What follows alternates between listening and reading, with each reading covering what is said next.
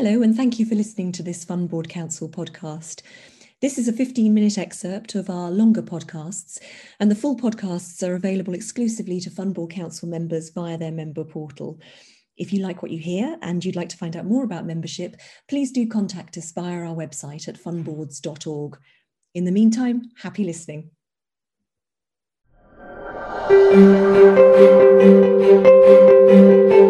Hello, and a very welcome to this Fund Boards Council INED Bootcamp discussion. Uh, we're delighted that in this session, Brandon Horwitz and I are going to be talking to four leading figures from the Financial Conduct Authority to get an update on their thinking on four important aspects of governance that have particular pertinence to both independent and executive directors on fund boards. In this session, we're going to delve into topics of culture and purpose, diversity, product governance, and assessment of value, and get the regulator's latest thinking on each of these topics as we go. Joining us today from the FCA are Nick Miller, Gary Murdoch, Chris Davis, and Aidan McAvoy, all of whom will be familiar faces to many of you, I'm sure. And we'll be introducing them and hearing more from each of them during this session. And you can read more about them in the bios that accompany the session too. But let me start off first by welcoming Nick Miller, Head of Asset Management Department at the FCA, and he's where he's responsible for the supervision of the fund of fund management firms. Nick, thank you very much indeed for being with us today. Not at all. Good to be here. In the introduction, I mentioned that we're going to be covering four particularly important topics. So, those of culture and purpose, diversity, product governance, and of course, assessment of value. And perhaps we can start off with just getting your opening thoughts on the importance of those topics to the FCA. No, thank you, and and, and thank you for the invitation. It's really um, uh, it's really good to be here. I think the Fund Boards Council is a, is a really important initiative that we're very we're very keen to support and see grow and develop. So, um, fully supportive of your work and, and wish you a really good day today as well. So, um, we'll speak in, in four four separate headings as you've outlined, Catherine, um, and and and Gary, Chris, and Aidan will speak to each of them respectively. But what I, what I do want to highlight, I think, is um, we see an absolutely clear sort of link between all of them. So we shouldn't see each of these headings as separate topics that have no interrelation whatsoever. Uh, and purpose is the is the driving force here. We think so. Um, what is the point of your firm, right? Why are you here? what what would not be here if you, if, if you were not here? Uh, what is the value you add? And if you think about your firm and your business model and your strategy in that way, then then hopefully you can see that uh, there's a there's a clear flow through to some of these some of these topics. And indeed, it speaks to almost all of what we expect uh, of a regulated firm, particularly in the asset management sector. Uh, if you think about purpose in a really clear way, um, you can work through all of those issues in a, in a very logical and coherent way. If you see them as entirely disjointed, if you see them as the regulators asking us to fill out another form, if you see them as completely separate issues, then then you're not really going to be successful. We would argue. So culture and purpose, absolutely the heart. If you're clear on your purpose, your culture should flow from that, and it should be clear what your staff are aiming to do, how well they're motivated, and how they treat their customers. And of course, diversity is absolutely critical to that because um, in the modern workplace, uh, certainly in 2021, um, it's just not acceptable to have a monoculture or to be claiming to be speaking, you know, to having producing products that are notionally accessible to the whole of the UK, but actually really t- t- designed with a target market in mind that's incredibly narrow. So, diversity really important. So, I will speak on culture and purpose, and then Chris will pick up some of the uh, the messages and questions on on diversity. Then Aidan will talk about product governance, and again, you can see a really clear uh, link here between purpose and, and product governance. So, so what is the point of these products? Are they working? How do you know? Are they reaching your target market? Have you defined your target market? Who are they not suitable for? Um, so Aidan will speak on that. We've done a, a really interesting uh, uh, project, which I'm, I'm, sure many of you will have read the, uh, the, the, the communication we put out on in February. So that's that. And then um, probably the, the key issue for the Fund Boards Council, I suspect, is the assessment of value piece, which Gary has been leading our work on and continues to.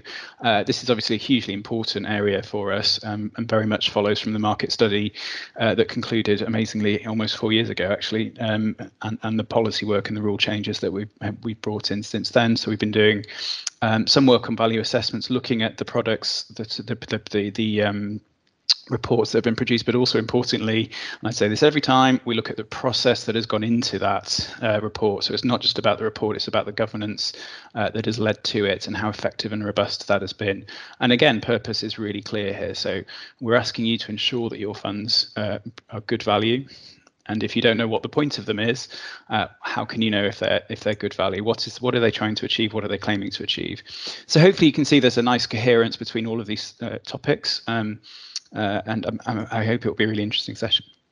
Absolutely. Yes, thank you very much indeed. I wanted just to start on an area that you touched on right at the start there, Nick, and, and you were talking about how you know improving culture uh, is uh, and having per- healthy, purposeful cultures in, in asset management firms is a priority for the FCA.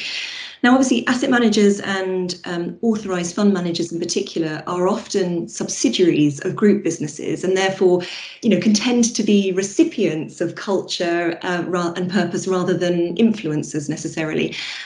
Has that presented particular challenges, and do you foresee foresee that continuing to be challenges for some firms?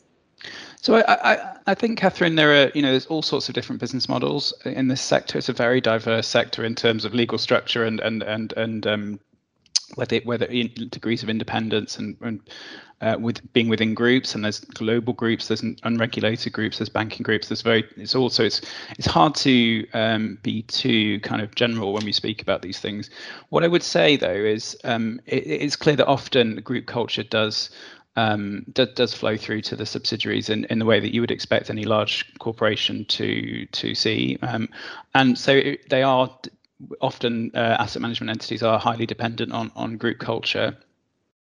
Uh, and indeed, sometimes when we, if we, if we observe a culture that's very, very different um, between the asset manager and the group, then we might ask questions about why that is as well. So, I don't think it's a particular. I wouldn't say it's a particular issue, um, but we do still see cultures that are not fit for the modern workplace. We certainly, certainly that are not uh, coming up to our expectations, and it's sometimes that it is the case that that's that's a result of a, of a kind of osmosis from group. Uh, sometimes it's because the the there is no real clear delineation between what is a group, what is an asset management bit of the firm, and what's what's you know what's the wealth manager, what's the advisor part. Um, so it's all very difficult to, to very difficult to to generalize. Um, the point is you need you need you need really effective cultures in in the modern world, and certainly to come up to our uh, standards. But do we see a particular issue with with kind of in-house, as it were, businesses than than others? I, I don't think we do. Well, um, Nick, just to say that uh, we did um, in the market study itself, we, we called out the the lack of seniority in um, on, on, AFM boards. Um, so you, you, you might um, might be a bit of a misuse of English, but the juniority, if you like, yes, of of uh, AFM boards, and the fact that they were at that time. Um, it, our perception was that they were kind of taking um, instructions from from the group and, and, were staffed by people who were relatively junior. Now, the, the part of the part of the remedy that we uh, part of the package of remedies that we brought in was, of course, to change that dynamic by requiring AFM boards to have independent non-executive directors. So we, we would expect that that dynamic will be changing within groups. Yeah, and I think that I think that's absolutely right, Gary. Probably more broadly, actually, um, how how clear are firms on on what what part of the business is the AFM and what isn't, um, and how much does that how much does the AFM drive the culture? Because we we continue to see the AFM as, as a really critical part of that infrastructure, um, and you can't treat the AFM as just a just a, a legal entity um, that's there for compliance purposes. It's, it's really not. It's really an important entity, and that, but again, that's true whether that's within a group or whether that's an independent or you know, and so on and so forth. Thank you. And and one of the other areas that I'm quite interested to ask you about was was around uh, sort of ESG, but almost ESG within the firm itself. Mm. So obviously, we see a lot of focus by the nature of these organisations on ESG within investment products. Are you seeing evidence of asset managers sort of turning that spotlight almost inwards on themselves and kind of role modelling the features of ESG that they expect to see in the firms in which they invest uh, within their own organisations? And I suppose especially when it comes to, to governance. So it's it's a really interesting question, isn't it, Catherine? I speak to, I suppose it speaks to kind of the dual role of asset managers to some extent, which is this stewardship role over the, the companies they invest in and to ensure that um, they're being well run. And of course, ESG is, is is such a hot theme at the moment. It's no surprise that the industry is very much focused on that. But there's also, of course, a role about running themselves and ensuring that their their own businesses are being um, are upholding the appropriate standards and so on. And that speaks a lot to the, the culture discussion we just had. So there's constantly this dual role, and I think in both cases, you need to firstly you need to recognise that there are two kind of two two elements to it and in both cases, it can never be superficial, right? So uh, when it comes to your products, we're still seeing products come to us um, which frankly have a you know a sticker on the front that says this is a green fund and perhaps one stock has been removed from the, the previous investment strategy and, and that's it um, and that's not good enough and similarly if if your firm is um, notionally going through the um, the motions of, of good governance but actually the decisions are really being taken somewhere else and the board minutes read uh, verbal discussion all the time and uh, you can you're resisting having an appropriate um, number of independent non-executives and they don't have the right experience and they're your mate from 10 years you know all these kinds of questions so the question is always is it are these issues being being dealt with properly strategically uh, coherently across the business in a really deep and meaningful way or is it just superficial uh, kind of marketing and I'm, I'm i'm obviously, um, um, those are kind of the book bookends, aren't they? So I'm not suggesting any firm is either at either end of that spectrum, uh, but it is really important that firms are challenging themselves properly. So I think there is more work to be done on governance. Now, to be clear, on governance specifically, I think we have seen significant improvements, generally speaking, across the sector in the last few years. Um, it's still, I think it still lags behind the sell side to some extent in some ways, but nevertheless, I think we have seen clear improvements and, and actually the work of the Fund Boards Council, the introduction of the independent non-execs that that Gary mentioned, I think is has been a clear benefit.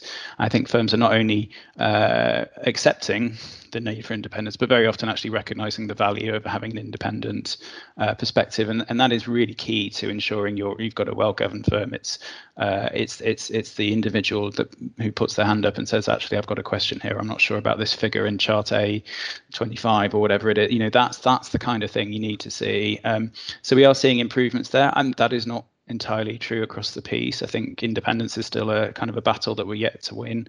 Uh, in some cases, uh, the recognition of its value, even if it's even if firms accept that that is the the trend, they don't always accept it's got its own kind of independent value, as it were.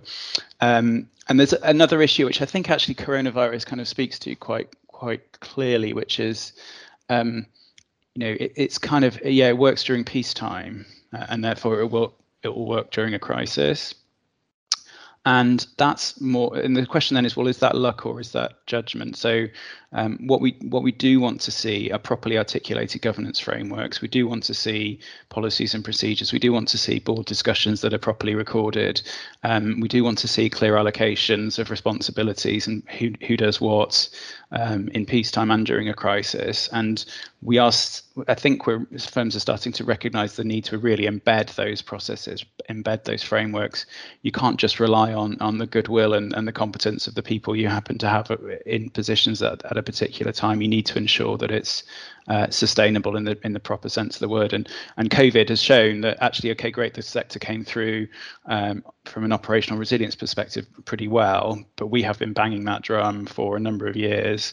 Um, and it is it does show that you cannot assume that things will constantly will be this you know today will be the same as yesterday because um, we don't know what tomorrow is going to bring. So really embedding those processes getting them fully um, uh, fully embedded and also and recognized by senior management uh, as as as something that are useful again, something that's valuable, not something that is, is being put forced upon them, uh, I suppose, by the regulator. That's where we want to get to. So I think we're we're making progress, Catherine. I would say, but um, still a lot of work to do. Thank you very much indeed. Very good to hear your perspective on that. And there's a lot of food for thought, I think, for people listening uh, to those comments. Thank you very much, Nick. Now, Nick, as you mentioned earlier on, um, uh, of course, an important part of creating that healthy culture uh, is all about um, ensuring that uh, organizations can draw on a diverse range of experience, backgrounds, skills, uh, thinking.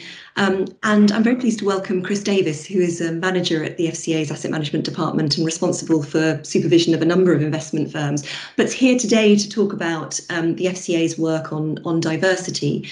Um, now, Chris, we have a, a, number of questions for you on this, but I wondered if you could just first start off by very briefly telling us, you know, how does the FCA approach the topic of diversity? Yeah, absolutely, and, and much like Nick, very happy to be here. And I think it's interesting on diversity because I think when it comes to investments, asset managers as a whole invade, sort of embrace diversity as a concept. Um, but when it's applied internally and even in relation to, for example, ESG, where D&I is becoming more relevant, I think there's still some significant progress to be made. Um, as board members, I'd actually argue that D&I is actually one of the more clear and obvious issues to see, and I'd probably point to key sort of three key factors, if I may. So think the first is really the persistence of pay gaps that we've seen in both gender and ethnicity. Um, and there's some significant data on that that's coming out and has been coming out for a while now. Um, I think the second point is really the underrepresentation of professionals from diverse backgrounds, particularly at senior levels. Um, I think the Fund Boards Council itself a few years ago looked at how many, for example, uh, females were on boards. Um, and I think that's also a lack of progress made within roles, which I think is suggestive of a, of a lack of inclusion as well. I think the third key point I'd probably point to is lack of comprehensive data collection on employee diversity. Um, so I think that's let alone about clients and investors whom they represent, just employees of your own organisation. Um, so I think that's a key sort of factor as well. And I think for the FCA, it's increasingly a key part of how we assess a firm's culture, alongside our belief that you mentioned that healthy cultures are really a key mitigant to consumer and market harms. Um, and I think all of this sort of combines into a risk that you're poorly serving that sort of diverse community because you actually don't understand it. Um, so I think there's uh, three key factors that I'd point to. There's probably more I could add, but I think that's that's probably a good opening. We hoped you enjoyed that uh, 15 minute excerpt. If you did and you'd like to find out more about how you can access the full recording uh, or about FBC membership in general, please contact us via our website at funboards.org.